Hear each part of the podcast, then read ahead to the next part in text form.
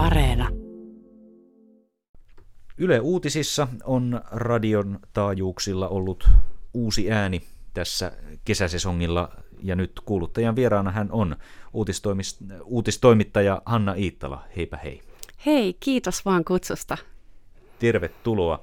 Tota, varsin erikoiseen saumaan aloitit uutistoimituksessa, jos voi nyt tätä neutraalisti sanoa erikoiseksi tätä elämäämme vuotta. Joo, no itse asiassa tuottaja, kun hän soitti ja kertoi, että mut on valittu, niin sanoi samaan hengenvetoon, että saattaa tulla aika erikoinen kesä. Ja mä itse koin, että hän viittasi ehkä Suomen NATO-jäsenyyden kiemuroihin, eli sitä on ainakin seurattu. Sitten vuosien kuluttua, kun joku kysyy, että mikä oli mieleenpainuvaa uralla, niin kenties voit sitten aloittaa ihan ensimmäisistä hetkistä. Tota, oletko nyt viihtynyt sitten uutistoimituksessa? Kiitos, kyllä. Joo, mä tykkään, koska siinä on energiaa, siinä on tunnin sykli, eli aina luetaan seuraavan tunnin, tasatunnin seuraavat uutiset ja tavallaan koko ajan seurataan maailman menoa yhdessä meidän uutisdeskin eli verkon ja television kanssa. Eli radio on siinä kolmantena meillä, meillä siinä uutishuoneessa ja tehdään yhteistyötä, seurataan maailman menoa ja mietitään toki, että mikä suomalaisia kiinnostaa, niin se on tosi, tosi kivaa puuhaa. Niin, eli teitä on siellä aika, aika suurikin porukka sitten tekemässä. Mm, riippuen vuorosta. Päivävuorossa, aamussa, päivässä on enemmän, sitten hieman hiljenee illaksi, tulee totta kai TV-uutiset, mutta radion live-uutiset tulee ihan koko yön tasatunnein. Eli oikeastaan radio on muuten ainoa, mikä elää, siis verkkotoimituksen kanssa ihan koko yön läpi. No, sinulla on sitten varmaan aika epäinhimilliset työajat. no, mun ensimmäinen työvuoro alkaa 4.30, eli mä herään kolmelta siinä pitää laittaa sitten kello soimaan, varmistuskello viereen. Mutta tota, joo, se on aikaisin vuoro. Meillä on sitten STTltä yötoimittajat, eli ei ihan Ylen henkilökunta tee ihan koko vuorokautta, vaan että on hieman apua siinä. Mutta meidän Ylen toimittajat tulee 4.30, sitten tulee 6.30 ja niin edelleen. Eli seitsemän erilaista työaikaa mä oon laskenut että vuorokaudessa tulee kuitenkin meidänkin porukalle. No, uutistoimittaja Hanna Iittala, suuri toimitus ympäri vuorokautinen uutiskone, joka siellä pyörii, niin tota, onko tuo toimittajan työ nyt sitten missä määrin itsenäistä? Pääseekö siellä toteuttamaan itseään? Voitko sinä lompsia sinne jonkun mielenkiintoisen idean kanssa, että hei, haluan tehdä tästä nyt jutun? Onnistuuko semmoinen vai kaatuuko se jonnekin tuottajaportaan jarrutukseen sitten, jos tämmöisen idean kanssa idea lyö pöytään?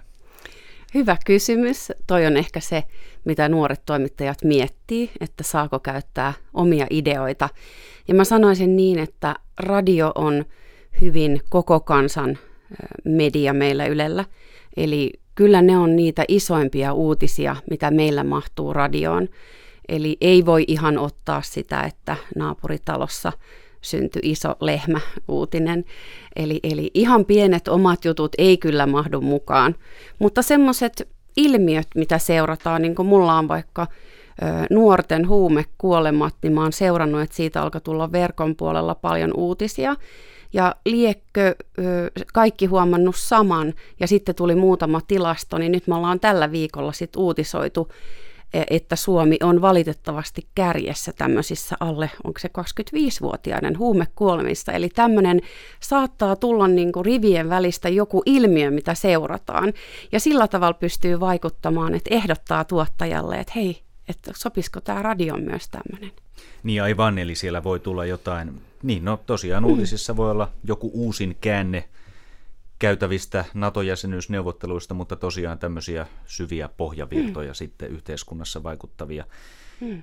Merkittävyys, vaikuttavuus lukee täällä jossakin tuota jonkinlaisena uutistoiminnan ohjenuorana tai siinä, että mitä, millä kriteereillä nyt sitten tosiaan radio näitä pääuutisia valitaan. Tota, mm. Käykö tai on, onko tässä nyt sinä aikana, kun olet käynyt, niin tota, kertaakaan niin, että se todella olisi aivan viime tingassa, että 15 aikamerkki soi siinä joitakin sekunteja ennen, ja onko koskaan ollut niin, että teidän, teillä menee käsikirjoitus ihan viittä minuuttia tai kymmenen minuuttia ennen uutisia uusiksi? Kyllä. Mä muistan ainakin neljä kertaa.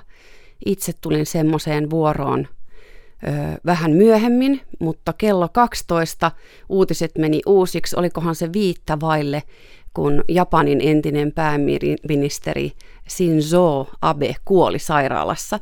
Eli heillä meni sitten edellisillä toimittajilla täysin uusiksi se vuoro, ja heidän pitikin sitten ottaa ulkomaan toimittaja uutis suoraan, ja hän tuli kertomaan, että tämä on, on tämmöisen murhayrityksen seurauksena kuollut tämä pääministeri. Eli se oli tämmöinen ison tason muutos ihan muutamaa minsaa vaille. Ja sitä ei ehtinyt siis kukaan kirjoittamaan, vaan toi ulkomaan toimittaja tuli suoraan tuonne meidän studioon, eli hän kertoi sen sitten.